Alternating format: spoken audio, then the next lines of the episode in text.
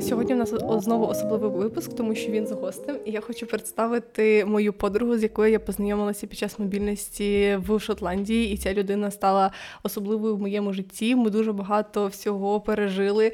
Е, Оля, е, цю людину звати Оля. Вона мене годувала, виводила з гір і, взагалі, дуже сильно емоційно підтримувала протягом е, всього нашого перебування за кордоном. Це було дуже дуже мило, Саша. Рада познайомитися з вашими гостями. От, сподіваюся, у нас вийде цікавий випуск. Е, і дякую за те, що ти мене так представила. Ага, Супер. І ми хотіли ввести нову традицію з нашими гостями. Перед початком основної розмови ми будемо всі відповідати на круте питання з гри, яку я знайшла в інтернеті. От е, я буду натискати на кнопку, і мені воно буде видаватися рандомно, і вже відповідно до е, теми цього питання ми будемо продовжувати екологічно і органічно нашу розмову. А, чи колись ви були у френд-зоні? Я не була, але я ставила людину у френд-зону, тому що я подобалася своєму одногрупнику, але в мене був хлопець, і тому я йому сказала: вибач, ми можемо з тобою тільки дружити. І тому е, він був у мене у френдзоні десь півтора роки. Потім я розсталася зі своїм тим хлопцем, і я подумала, що напевно мені подобається мій одногрупник, і ми з ним зустрічалися два тижні. І я зрозуміла, що все-таки романтично він мені не подобається. І тому я сказала: Вибач, е, ми не можемо бути разом, і ми знову дружили. А потім він знову мені сказав, що я йому подобаюсь, і я йому сказала, вибач, ти мені все ще не подобаєшся.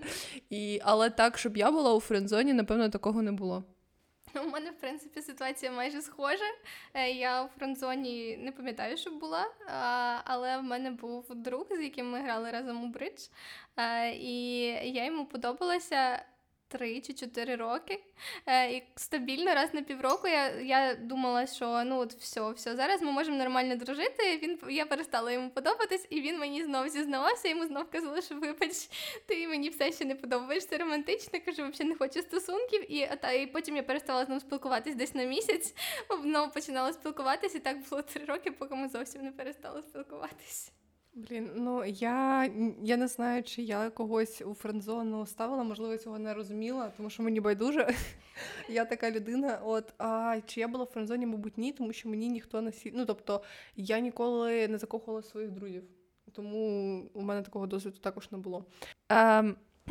Коли я з Сашею їздила влітку е, в Карпати, ми з нею грали в брідж, і ти тільки що згадала брідж, і я зрозуміла, що це ти та сама людина, про яку Саша мені казала, що вона супер круто грає в брідж. І я хочу почути цю історію, тому що дуже люблю цю гру. Я навчилася в неї грати з бабусею, і ми з нею виходили на вулицю а, на Троєщинському, е, в Троєщинський під'їзд, двір, і ми сідали за стіл, виходили інші бабусі з інших домів, і ми всі грали в брідж і в дурня. І я себе відчувала частиною якоїсь мафії. Але як я пам'ятаю, з того, що мені Саша розповідала, ти прям на якомусь суперспортивному рівні гра. І розкажи мені про це, бо я взагалі не знала і не знаю все ще, що є якась прям ціла культура гри в бріж. Um, насправді це дві зовсім різні гри. Звичайний бридж, бридж, про який uh, всі знають і всі грають до, з дитинства. А є спортивний бридж. Це зовсім інша, інший вид гри. Е, це олімпійський вид спорту на міжнародному рівні. Е, в зимові Олімпійські ігри люди грають у бридж, як у шахи. Е, це вважається найскладнішою інтелектуальною грою після шашок Го. Uh, і uh, всі шахматисти, яким не придає грати в шахи, йдуть у бридж, бо це набагато цікавіше. В Україні він не так розвинений, але в інших країнах в більшості дуже сильні ком'юніті. Є школи, де діти навчаються грати в бридж. Е, і, наприклад, ви можливо, ви бачили це в американських фільмах. Домогосподарки часто збираються на е, попити чай і пограти в бридж. Це домашня версія такого бриджу. А є от спортивні прям змагання. Е, і я грала 5 років в Києві в бридж з 15 по поки працювати не пішла. І це насправді така гра, вона схожа як трошки на покер, трошки на преферанс, е, якщо ви колись грали. вона двохетапна і вона грається у парі. Два на два вона грається. без партнера грати не вийде. Перший етап це торгівля. У кожної пари є своя мова мова торгівлі. Вони є стандартизовані, ну, типу, декілька видів їх, е, їх знають у всьому світі, і пари тільки трошки їх підлаштовують під себе іноді, але на дозволеному рівні, бо е, зовсім видумувати не можна, треба, щоб твої опоненти теж розуміли, про що ви спілкуєтесь. От, як відбувається торгівля? Е, є такі, така коробочка, вона з карточками, і там є карточки, там одна бубна одна одна черва, одна піка, і так до сіми кожного виду е, мастей, плюс без козиря. Е, і від першого рівня, починаючи, ви дивитесь на свої карти, там роздають по 13 карт кожному гравцю за столом, ви дивитесь на свої карти е, і вибираєте першу заявку, і там кожна заявка щось значить. Е, але е, цікавий момент в тому, що від того, яка була попередня заявка, тобто заявка твого партнера, змінюється значення твоєї заявки. Тобто там комбінацій дуже багато, їх всі не запам'ятаєш, треба тільки логіку навчитись розуміти. От, І опоненти вони теж можуть торгуватись при цьому, вони можуть перебивати, заважати вам торгуватись. І е, в підсумку там хтось ставить фінальний контракт. Е, наприклад, це там 4 черви. І це значить, що ти е, зобов'язуєшся взяти ну, 4 плюс 6, 10 взяток е, з козирем черва. От, е, Контрактом вважається остання картка, після якої три гравці зробили паси. От це переходить після цього до е, другого етапу. Другий етап це розіграш. Е, Виходить, розігрує та людина, яка перша назвала масть е, козиря. І його партнер кладе карти на стіл. Тобто той, хто розігрує, він грає картами своїми і картами партнера. От Опонент робить перший хід і викладаються карти на стіл. І ти граєш за двох. Опоненти, У опонентів мета не дати вам взяти вашу кількість взяток, у тебе мета взяти кількість взяток. Іноді контракти очевидні, їх важко наперечити, але іноді там треба ну, вірогідності вміти прораховувати, тому що не завжди, ну тобто. Е, наприклад, е, від одної розташування одної карти залежить, е, чи зможете заграти контракт чи ні. Наприклад, якщо він у лівого опонента, то ти не можеш через розташування карт. А якщо у правого, тоді тобі повезе і цей контракт правильний. От Потім підраховуються бали. А в чому е, чому це вважається спортивним видом е, спортивною грою, а не азартною? Тому що е, коли проходять змагання, е, за кожним столом люди грають один і той самий розклад. Тобто, там, наприклад, якщо є чотири столи. Готують 16 коробок умовно, і вони отак от ідуть по столах, і за кожним столом кожен гравець грає кожну коробку, тобто ви початково в однакових умовах, і їх можна порівнювати, тому це вважається спортом. Але верхов... через те, що е, ну, в шахах у тебе завжди однакова позиція, з якої ти починаєш. У бризі е, сотні варіантів, е, ну, може не сотні, ні, все-таки сотні варіантів твоєї першої позиції і того, як ви будете торгуватись, в який контракт ви станете. І через це ця гра вважається складнішою за шахи. Вау, я зрозуміла, що я взагалі не в тій бульбашці існую, і я ніколи про це не знала, але це дуже цікаво. І прям, блін, після подкасту почитаю більше про бридж саме на такому рівні, не на рівні Троєщинського падіка з бабушками. Да, я повністю погоджуюсь, тому що я знала, що Оля професійно грає в бридж, але ми ніколи не розпитували, що це за бридж. Тому що я думала, що це ну звичайний бридж, який ми всі граємо. От я не розуміла, чому Оля. Ну я розумію, коли ти багато граєш в карту, то ти запам'ятовуєш алгоритми, там комбінації і так далі. Ти починаєш слідкувати за картами. Але я не могла зрозуміти, чому Оля весь час від ну, відмовляється грати в будь-який тип карт з нами, навіть якщо це дурень. Вона каже, я гарно знаю карти. Я така, ну блін. Вона грала тільки в супер дивну німецьку гру, тому що там ну не від карт залежить, ну якби не від не від мастей, тільки від номіналу карт залежить твоя долі. Там ще й рандомні моменти можуть бути. От, але блін, це дуже цікаво. Я прям може сама почну грати в бридж. Знаєте, як люди в 30 років починають грати в Го. Ще одна з причин, чому бридж дуже цікавий вид спорту, це те, що в нього можна почати грати в будь-якому віці, оскільки в Україні це не дуже популярний вид спорту, і про нього дізнаються в основному люди в дорослому віці. І дуже багато я знаю українських гравців, які починали грати там у віці 30, 40, 50 років. Ну тобто ніколи не пізно. І це ще вид спорту, в якому ти не можеш ну можеш знайти на пенсію. Тобто, зазвичай у всіх спортсменів є якийсь вік максимальний, після якого вони там не можуть приймати участь в змаганнях змаганнях, або там травми якісь, у бриджі немає травм. Е, і е, люди грають там до 100 років, до самої смерті. Один з е, всесвітніх чемпіонів йому було 92 роки, коли він останнє вигравав. Це італійський гравець. Я вже не пам'ятаю його ім'я, але мені тренер багато розказував про це. Тому в бридж грати почати ніколи не пізно, і завжди там ну ти можеш перестати грати на якийсь період, потім повернутись. Тобто ніщо тебе ну не стримує. Ти можеш і ти можеш практикуватись онлайн, є е, тренажери онлайн. Ну тобто, це не той вид спорту, коли тобі в принципі постійно треба бути в формі а, ти можеш робити паузи. А, І цікавий ще факт, що дуже багато міжнародних змагань, і у кожній країні чуть-чуть по-різному. Наприклад, в Польщі у них є ліги, а, ліги по воєводствам, і вони там різних рівнів, прям як футбольні ліги. От В різних країнах по-різному, а, але ця гра дуже популярна серед е, мільйонерів, е, серед е, ну, бізнес-людей, дипломатів, політиків, деякі актори в неї грають, там Ді Капріо точно грає, я знаю про це.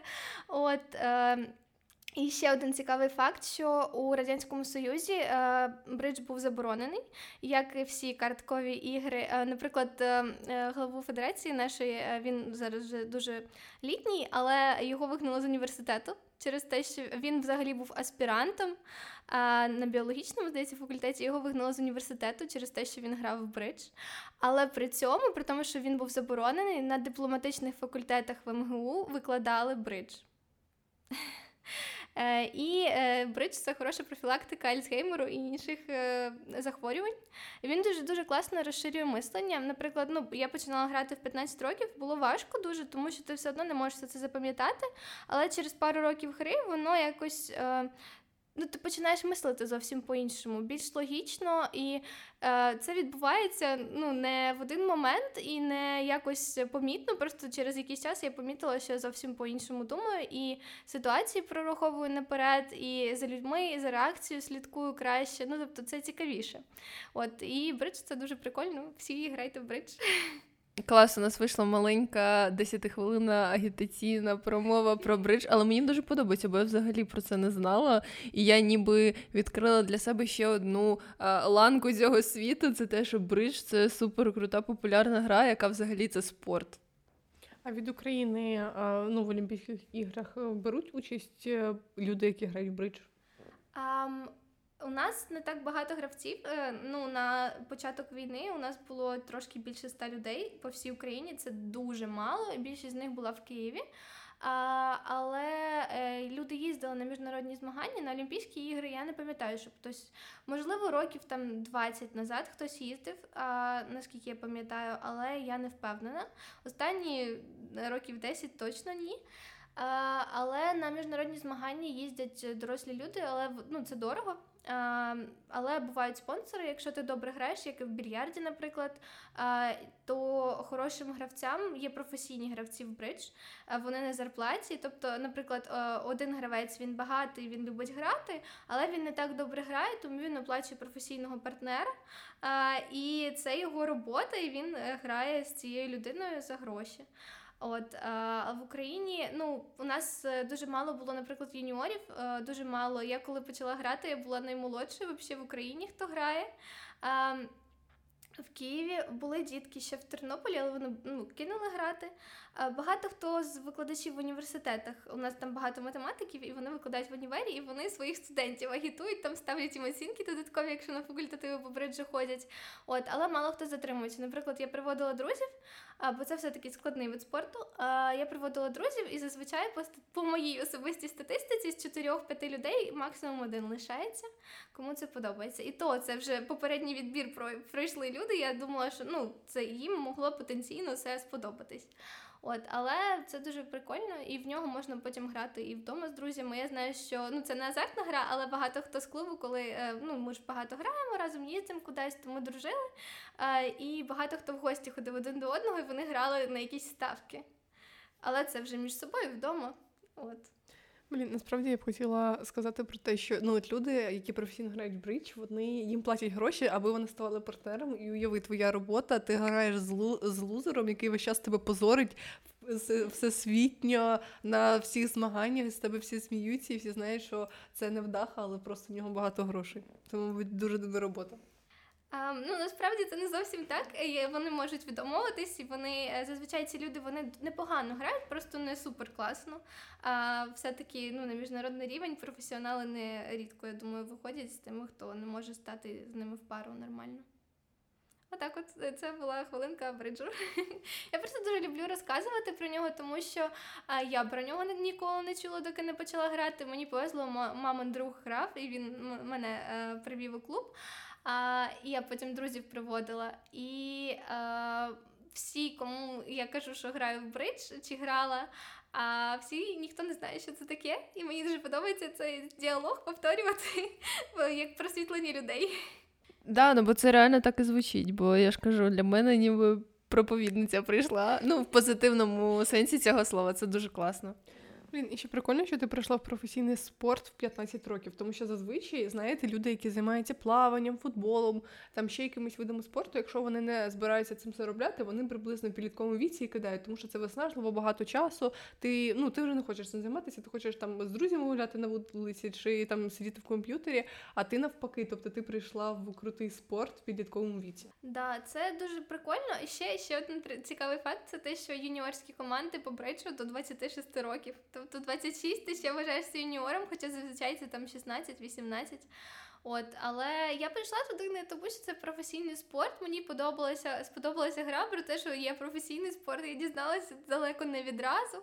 От я просто грала своє задоволення, бо в принципі зазвичай це було як щось додаткове. В мене там навчання, робота, часу ну приділяти не було так багато, але є люди, які цим живуть і яким це дуже дуже подобається. От я хотіла, до речі, ми хотіли з Тонію запитати в тебе щодо е, навчання в університеті Глазго. Да, я знаю, що для тебе це досить така болюча тема, і ти не любиш це навчання. Хоча ну, хоча дуже багато людей мріють про навчання за кордоном, і у нас у всіх різний досвід. Наприклад, Тоня вона їздила тільки в літню школу. Переважно її навчання було в університеті е, в Україні. Я вчилася і в Україні, їздила на мобільність і взагалі не, не буду отримувати диплом за цією спеціальністю, бо я збирала документи. А в тебе є отримана, ну, перша, я не знаю, як ступінь вищої освіти в Україні. Да, І другий ступінь ти намагаєшся здобути бути в Глазго і вигризаєш його зубами. І я б хотіла запитати саме про цей досвід твій як е, студентки. Ну, як закордонного університету не мобільності, не програми за обміном, а безпосередньо як учасниці повноцінного навчального процесу. Ну насправді все не так погано. У кожного досвіду завжди є плюси і мінуси. А, І насправді мій університет е, не показник, бо у мене багато знайомих, хто вчиться теж в Британії в різних вузах, і вони всі кажуть, що те, що відбувалося е, в університеті Глазго зі мною останній рік, це дуже дуже нетипово і це ну не норма в Британії, але а, треба бути готовими до всього. Я хочу ну, почати з хороших моментів навчання за кордоном. По-перше, це дуже класний досвід, е, і е, воно допомагає тобі влитися в міс в життя за кордоном дуже сильно, тому що коли особливо я навчалася на магістратурі, тобто всі студенти на курсі вони були нові, всі вони були іноземці в мене на програмі. Так в мене була програма, яка тільки для іноземців. І в нас був поток 100, більше 150 людей, і всі були іноземці, в основному з азійських країн або там трошки з Америки, але з Європи взагалі нікого не було. І абсолютно всі були нові в цьому місці, і абсолютно всі ну тобто шукали друзів, всі були дуже відкриті до знайомств. Це мені дуже сподобався цей досвід, тому що не було якихось сформованих груп, друзів, просто всі були відкриті до спілкування. І для всіх це все було новим досвідом. І було дуже цікаво поспілкуватися з між, ну, міжкультурно поспілкуватися з людьми. В UK взагалі, в принципі, дуже міжнаціональний як міжнаціональна атмосфера життя, і в університеті це е, дуже концентровано і дуже цікаво порівнювати досвід з різних країн і багато чого там ну навчали один одного, тобто базових якихось речей. Ось в плані досвіду і розширення кордонів і поглядів, е, навчання за кордоном це дуже класно. Плюс ще навчання е, за кордоном. Ну це дуже дуже цікаві лекції були в мене, але мені так повезло, так не завжди.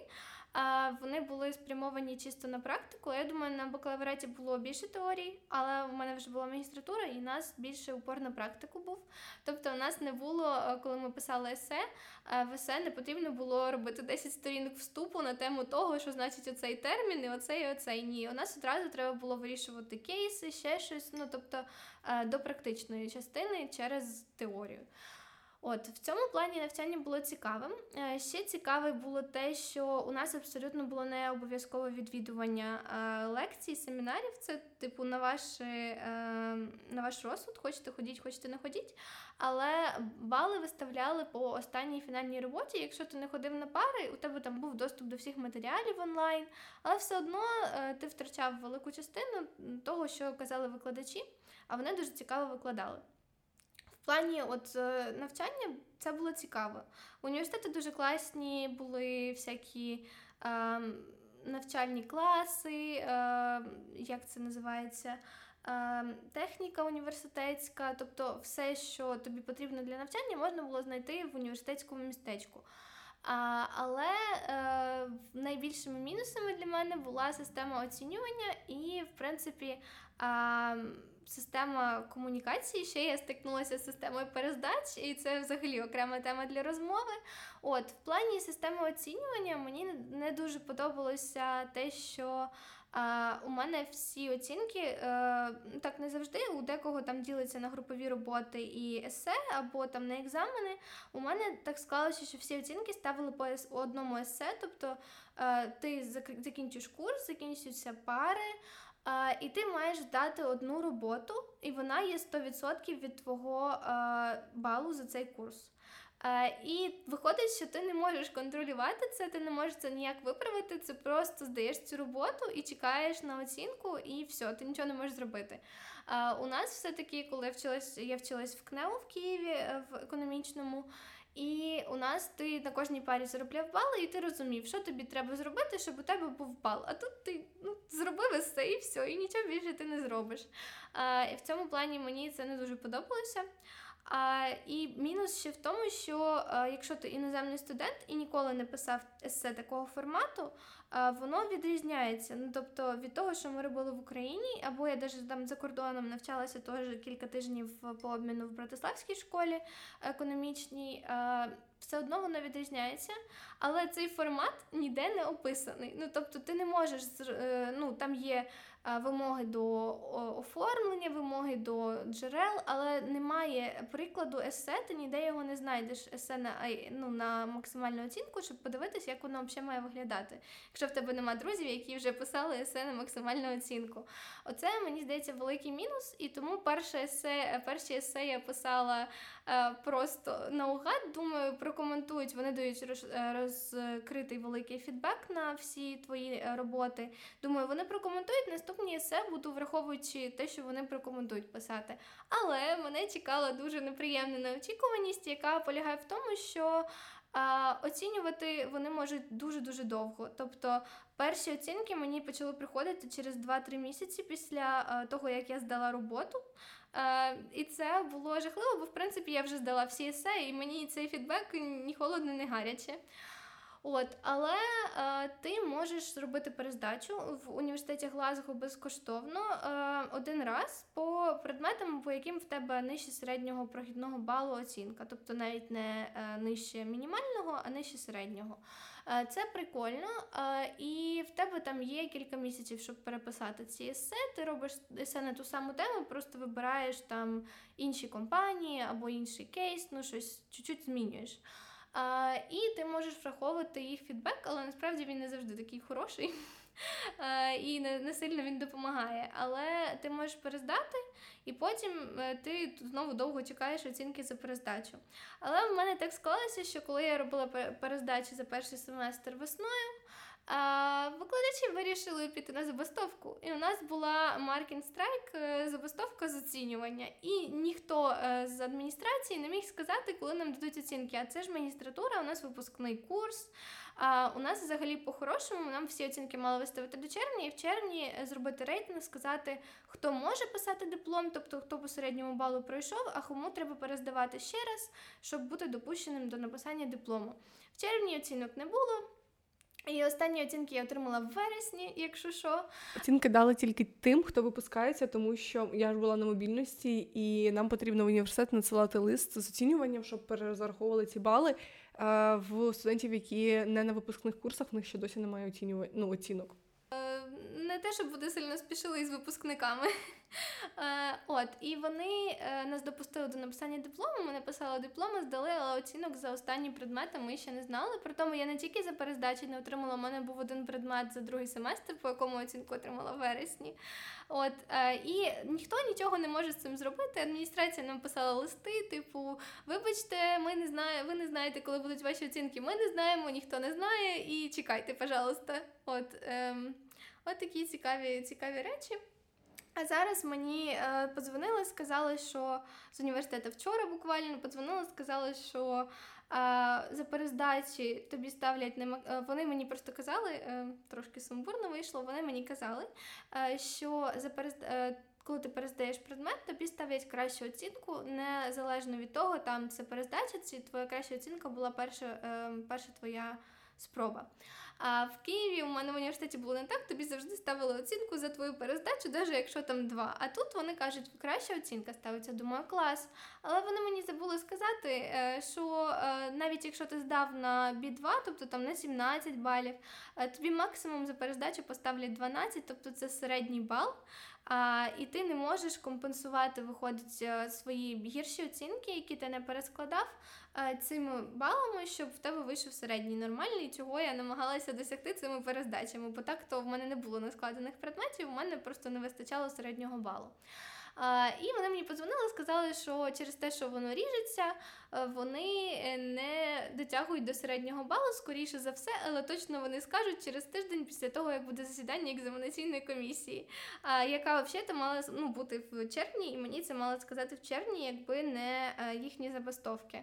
А я ще буду з ними обговорювати цю тему, бо я не зовсім згодна з ними. І вони ну через це у мене може перенестись випуск на весну, чого я зовсім не хочу, бо я мріяла попрощатися з цим університетом через місяць. Але подивимось, що там як складеться. А я ще хотіла запитати, е, ти виходить, ну тобто, як відбувався цей процес вступу? Тобто, е, ну, ти сама це оплачувала, ну там чи батьки, чи це якась грантова програма для іноземців, і ти вступала. Ну коротше, на якій основі ти вступ... Ну, зрозуміло, в тебе був е, цей диплом бакалавра з України.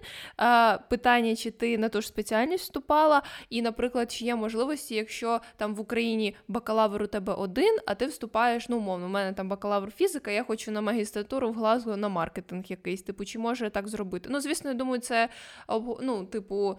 В кожному університеті якісь свої правила, але мені загалом було б цікаво дізнатися про твій досвід саме ем, такого ем, свідомого вступу, прям повноцінного е, для того, щоб вчитися за кордоном, і це не мобільність, яка там закріплена за університетом, який знаходиться в тебе в Україні. А поки до того, як е, Таня буде відповідати на питання, хочу уточнити деякі моменти щодо. Щодо оцінювання, бо я не думаю, що ми до них повернемося, бо мені сподобалось оцінювання за кордоном, те, що воно не- абсолютно неупереджене. Як сказала Оля, що в неї, ну да, в неї одна робота складала 100% від оцінювання, але так не всі курси. В мене було так, що я пишу там 3-4 різні роботи, групові, практичні, есе, і вони вже складають свій відсоток. Але да, найбільший відсоток складає там все ж таки іспит, який ти складаєш, ну як в українському університеті, але твою роботу е, ніхто не знає. Е, Хто написав е, студентську роботу, тому що вона не підписується, і її перевіряють декілька викладачів, і, скоріш за все, навіть не викладачі, які безпосередньо були до ну, тобто викладали в тебе, тобто не, не е, от і ці оцінки є абсолютно неупередженими, що мені набагато більше подобається ніж в Україні, тому що мене завжди бісило, що ти в Україні маєш побудувати гарні стосунки з викладачем, навіть якщо він тобі не подобається. І це я вважала абсолютно нечесним по відношенню до студентів, які просто вчаться і вони не хочуть вибудовувати соціальні зв'язки. От і це я вважаю плюсом навчання за кордоном. Але насправді це теж не зовсім так, тому що а, на роботі є твій е, твій а, номер студентський. А по цим номерам твоя пошта. А якщо ти наводиш на пошту, а, то там є твоє ім'я. І якщо це цікавило викладача, він спокійно міг перевірити, чия це робота. Ем, да. ну, Наприклад, у мене було ім'я, воно вибивалося дуже сильно з усіх студентів, і мене взагалі всі запам'ятовували, тому що я була єдина блондинка і єдина європейської зовнішності. От Тому я їх плутала спочатку, а вони мені мене ні. Це дуже дуже ніяковий момент, тому що спочатку я їх всіх плутала, і я просто чекала, поки хтось зі мною привітається, щоб привітатись у відповідь. От, ем, але це не так неупереджено насправді, як е, здається. Ну, але я вважаю краще, ніж в Україні. Можливо. Е, я вступала, е, як я взагалі прийшла до ідеї вступу. Я закінчила бакалаврат, це коштувало мені багато нервів, бо я була відмінницею, я хотіла закінчити на відмінно, а останній рік я ще й пішла працювати full-time. І все одно закінчила з червоним дипломом. І коли закінчила, сказала найближчі два роки ніколи ніякого вообще університету, ніякої магістратури. А я думала, що через пару років е, поїду за кордон там по стипендії, думала там чівнінг, ще щось таке. А, І вступлю, просто буду навчатися і насолоджуватись навчанням. Там роботу перестану працювати на якийсь час і буду насолоджуватись цим. Але сталася війна, і е, я переїхала в UK, у мене там живе хрещена, і жила там з нею. І в мене хрещена працює в одному з університетів британських, і вона каже: може, ти вступиш в університет, поки є така можливість, е, тому що у мене є Biometry Residence Permit, це карточка резидентська, яка дозволяє жити три роки. Е, вона по усім її видавали, хто приїхав по програмі Homes for Ukraine. Е, і виходить, що вона прирівнює нас в правах повністю до британців. І у мене були такі самі права на вступ, як і у англійських студентів. А там декілька опцій. Е, виходить, що ну, ти можеш виграти якусь стипендію, то тобі там оплачують е, все, або ти можеш податись на Student Finance, це студентський кредит. Так роблять майже всі британські студенти. Виходить, ти подаєш заявку, і тобі виплачують певну суму. Там є декілька видів сум, там, по-моєму, 5, 7 і 12 тисяч е, на рік тобі можуть платити. Якщо це магістратура, а якщо це бакалаврат, там чуть-чуть менші суми, але довший період часу тобі їх платять. Е, і вони загалом майже повністю покривають навчання, якщо ти вчишся як home student. Um, і я подавалася на цей студентський кредит, і він ну, мені його дали на один рік. Виходить там, по-моєму, 11 500 чи щось, ну десь така сума, 1000 фунтів мені давали, і його платять частинами тобі, щоб ти покривав е, навчання. Бо можна одразу повну суму внести за навчання, а можна і розбити на періоди. От я цими періодами вони мені виплачували гроші, і я їх платила університету. Але коли бакалавр, мені здається, вони напряму університету платять, тому що це магістратурі студентам дають ці гроші. а бакалаврат е, напряму е, на університет. І це дуже прикольно, але ти маєш це повертати, бо це кредит. Е, потім кожен рік мені треба буде подавати фінансову декларацію. Я ще не вивчила повністю це питання, бо поки що мені не актуально, мене ще немає диплому. Але у мене у хрещеної діти вчились, тому в принципі знаю. Ти подаєш кожен рік фінансову декларацію про свої доходи, і виходячи з того, який рівень в тебе доходів, е, вони е, визначають відсоток, який в тебе будуть стягувати за е, з твоїх доходів за цей кредит. І так це протягом не знаю 30 років. Е, потім він закривається, повністю списується цей кредит. І якщо в тебе немає доходів, то ти його не платиш. Але треба подавати декларацію, бо якщо не подасиш декларацію або десь провтикаєшся, з тебе візьмуть максимальний відсоток, максимальну суму, певну. От е, це сторони цього студентського кредиту. Для тих, хто, наприклад, приїхав у Шотландію, у Шотландії е, просто в Англії платна освіта, там немає в принципі безкоштовної освіти. У Шотландії, хоча це частина Великобританії, там є безкоштовна освіта, безкоштовний бакалаврат для шотландців. І якщо українці приїздили прямо в Шотландію, їм там видавали BRP, вони могли на бакалаврат вступати 4 роки вчитись безкоштовно. А, І ще у них там є опція, така сама, як Student Finance, але вона якось по-іншому називається. На 5 тисяч на проживання теж кредит студентам вони можуть там на 4 роки собі взяти ці 5 тисяч і ну потім вони їх будуть віддавати, але це теж дуже прикольна можливість. Тобто, е, можливість була, я вирішила нею скористатись, але е, через те, що я подумала про це пізно, я прилетіла в травні в Британію, а е, почала подумала про вступ уже в липні. І вже закінчувалися вступні кампанії. Там, в принципі, не так, як у нас є обмежений період, щоб подавати документи. Там е, закривається кожна програма окремо, коли набирається на неї кількість студентів. Тобто самі популярні вони закриваються раніше, а на деякі можна і в вересні подаватись. Але моя була популярна. Я закінчила в Україні міжнародну економіку, але я хотіла на маркетинг, тому що я працюю в маркетинговій сфері, і мені це було цікавіше, і я шукала якийсь е, курс в університет, де буде цікава маркетингова програма. Я я подивилася рейтинги університетів, відібрала, як я взагалі вибирала університет. Я подивилася рейтинги університетів, відібрала собі ті, які мене потенційно цікавлять, відкинула ті міста, які мене не цікавлять. У мене там був невеликий список. Я подавалася в університет Глазго, в університет Сент Ендрюса, в університет Йорку, в Единбурзький університет і в Оксфорд на якусь програму. Але вона мені не дуже подобалася, але там була програма. Е, про економіку щось. Воно мені дуже подобалося, але вирішила, що треба подати, щоб е, вдруг, вдруг, якщо що, е, така можливість була. І я подавала документи на програми, тож я відкривала всі програми на маркетинговому напрямі, дивилася, які там предмети. Відібрала програми, які мене цікавили, в яких були потенційно цікаві мені предмети, і на них подавала документи. Мені от коли ви вступаєте в Британію, треба бути готовим до дуже-дуже довгої, багатошарової, багатоступінчастої переписки з університетом. Просто вони пишуть вам листи, ти їм пишеш листи, е, вони не дивляться на твої питання, відповідають на одне з трьох, ти знову задаєш два інших, і це розтягується на місяці. От е, у мене ще була проблема, бо для того, щоб вступити в університет, треба диплом, е, рекомендації для деяких. Я брала рекомендації на роботі і в університеті, е, мотиваційний лист і. Останнє це е, підтвердження мови, якщо ти іноземець. Е, і там у кожного університету треба дивитись, е, це не завжди тільки IELTS, IELTS просто універсальний, він підходить всім університетам. Але в більшості університетів там 3-4 мінімум види екзаменів, які в них катуються, вони різні в різних універах. Але IELTS це не єдиний вихід, є екзамени попроще, якщо що, і можна за їх допомогою вступити. Але в мене вже був липень, у мене не було часу готуватись до IELTS, готуватись до екзаменів, мені треба було підтвердження мови, бо це було ну мені дали анк, е, дали conditional offer, тобто це пропозиція від університету, але з умовою, що я якісь документи донесу. От, і щоб мені дали unconditional offer, е, тобто фінальний е, пропозицію запрошення на навчання, мені треба було це підтвердження мови. І я просто написала мені хрещену порадила написати в університет і спитати, чи є якісь альтернативні способи підтвердити мову, бо в мене немає ну, часу до початку навчання здавати екзамени. А, І, ну, в принципі, я вже серйозно спілкувалася тільки з університетом Глазго і Сент Ендрюсом, бо в мене від них були unconditional offer, е, conditional offers.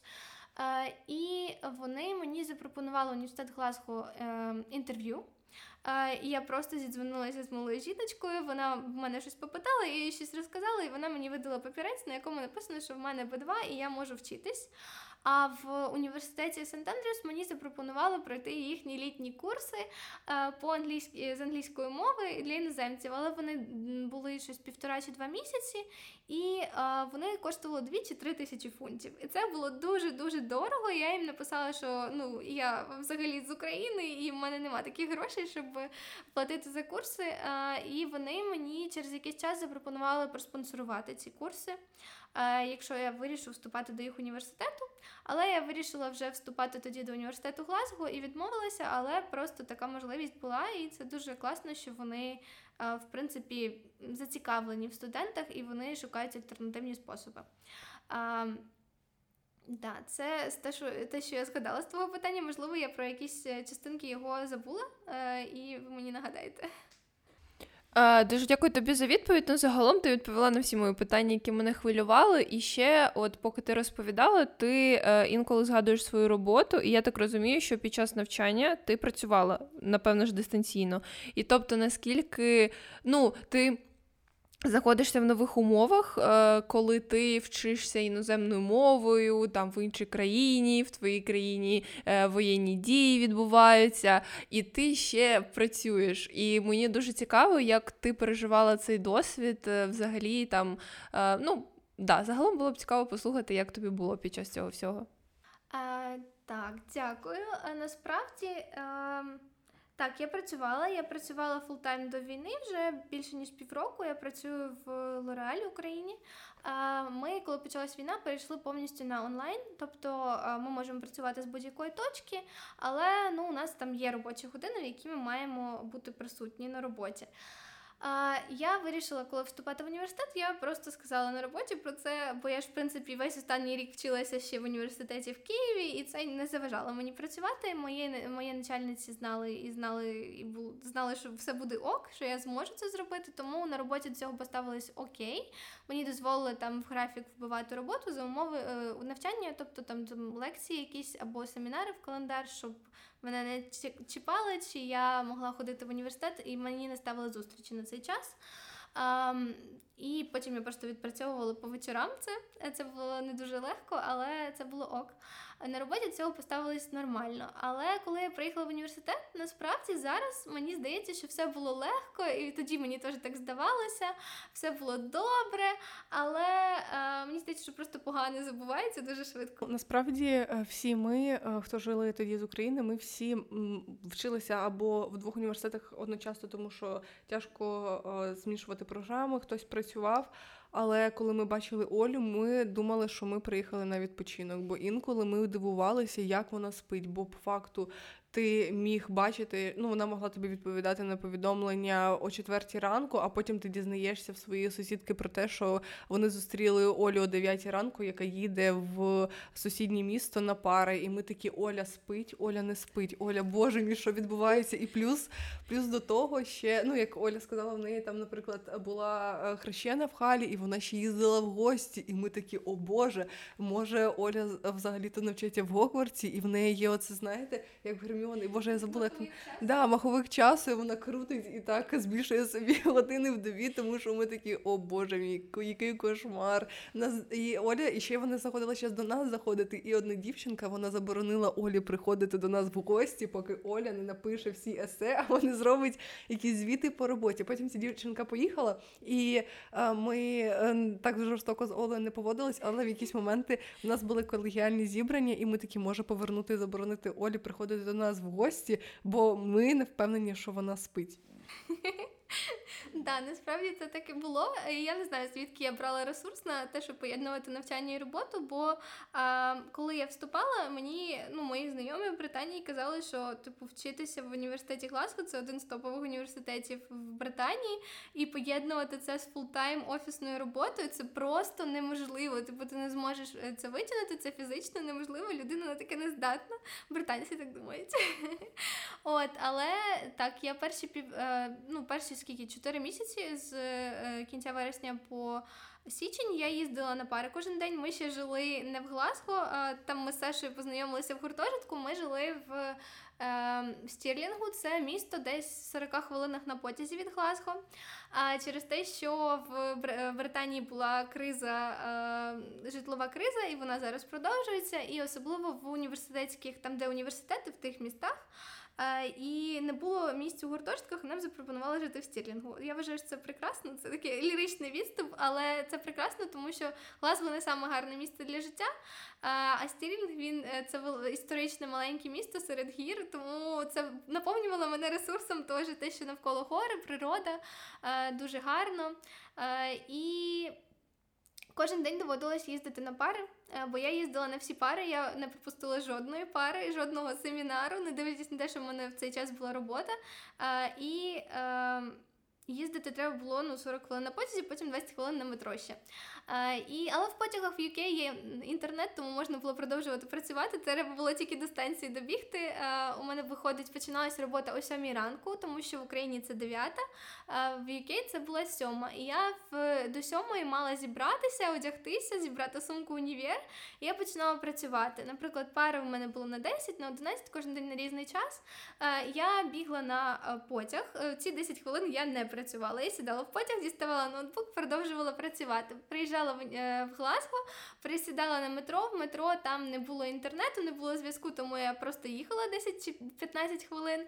І потім ще треба було добігти до корпусу, тому що е, університетське містечко воно велике, і там іноді від одного корпусу до іншого 20 хвилин можна було бігти. А і я добігала до пари на лекціях. Я сиділа, теж працювала, але ну тому що я можу слухати і робити якісь презентації чи там ще щось такого плану. Я сиділа на всіх лекціях, працювала. Лекція закінчилася, я закривала ноутбук або йшла на наступну, або на семінар. На семінарах я не працювала. На семінарах я була повна уваги. Е, І е, потім я йшла в е, Learning Hub. Це дуже прикольна будівля в університеті. Майже в усіх університетах є щось схоже в UK. Але в Глазго університеті вона дуже монументальна. Це самоповерхова будівля. В ній я не знаю сотні різних робочих місць від просто офісних столів до якихось е, столиків, як кафе, до е, таких е, кабінок окремих. Ну Дуже прикольно. Це щас, дуже класний місце для комворкінгу, для навчання. Там збирались студенти і люди з усього міста, тому що це відкрита була площа.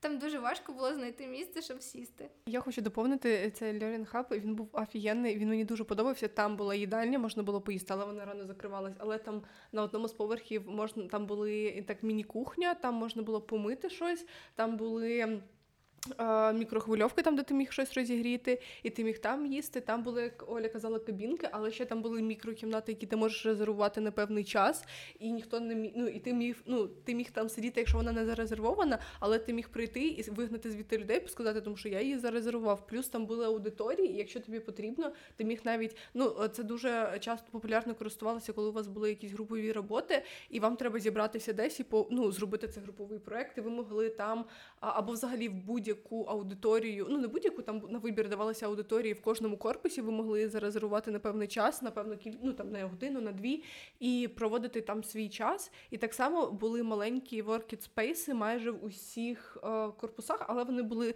переважно забиті і не такі комфортні, як Learning Hub. Так, Learning Hub дуже великий, ще від він ну, високий, семиповерховий, там не так багато високих будівель, і з нього відкривалася дуже дуже гарний, гарна панорама на місто. Там був балкон, на нього можна було виходити посередам, по-моєму, в якийсь час певний, але це дуже-дуже класне місце, тому що мені не треба було шукати або працювати, сидіти в якихось їдальнях, я могла прийти і працювати там. От, е, тобто там, і я виходить, там сиділа до сьомої е, шостої, тому що відпрацьовувала ті години, які була в універі, е, збиралася і їхала назад в Стірлінг. І кожен вечір там готувалася до наступних пар, бо були пари, до яких не треба було готуватися, а були семінари, на яких прям в правилах стояло, що ти, якщо приходиш непідготовлений на пару, у викладача є право тебе вигнати з пари. І тому я кожен вечір готувалася до університету або доробляла якусь роботу, бо ну там хвости якісь по роботі. Тобто по вечорах було нудно, але в вихідні е, я ніколи не працювала, старалась не працювати, не писати есе. Ми з дівчатами зазвичай кудись їздили, е, бо в UK це дуже розповсюджено. Там хайкінг дуже популярний, особливо ми жили ну, в маленькому місті, навколо була природа. Ми ходили в гори, їздили в сусідні міста, ходили в походи. Це було дуже гарно, і ти повністю за один день перезавантажишся. От е, тому я якось це поєднувала. Але це було важко, особливо коли були екзамени. Е, тоді е, я реально, ну, мабуть, перші півроку я спала по 3-4 години. Дуже рідко я спала більше. У мене була свята субота, в яку я відсипалася, могла спати скільки завгодно, якщо ми кудись не їхали саме в суботу. Але якщо ми їхали в суботу, то. Да, через це я страждала, бо я люблю прокидатися рано, а Оля Настя і ну Настя також, ну але вона працювала, і тому їй також було тяжко поєднувати навчання і роботу full-time. І вона також казала відсипатися. І Іра, вони всі такі: ми йдемо в хайкінг о першій чи о 12 годині дня. Я, я така, яка о першій? Треба в гори о сямій ранку. Я вже проскинулася. Світанок треба, мені вже бути в горах. І ми ну, влаштовували компроміси там 11 година, 10, але ну для мене я така, о боже мій, ми йдемо ввечері в гори. А по факту Оля прокидалася тільки в цей час. Да, ну ну іноді я прокидалася і рано, дивлячись, куди ми їхали. Звісно, бо якщо далеко їхали, то можна було доспати і в потязі. От, але я правда спала мало, е, навчалася, працювала, але якось якось ретрітилася. Мені вистачало наших поїздок, моїх приходів до вас у гості.